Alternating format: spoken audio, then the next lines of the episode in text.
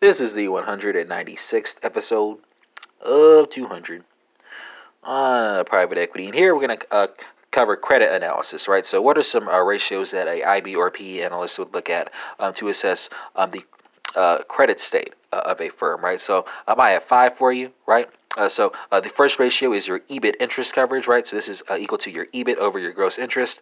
Uh, for um, listeners who don't know what EBIT is, that is uh, earnings before interest and taxes.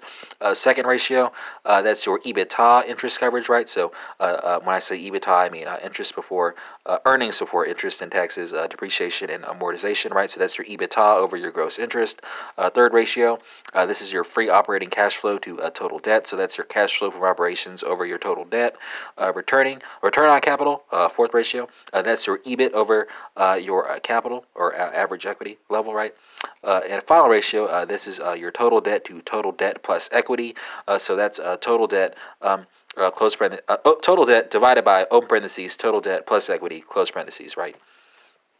So don't want, to make sure that um, you don't divide something by something you're not supposed to uh, with the parentheses. And that uh, concludes this 196th episode of 200 on private equity, not, of course, ruling out the possibility of bonus sessions.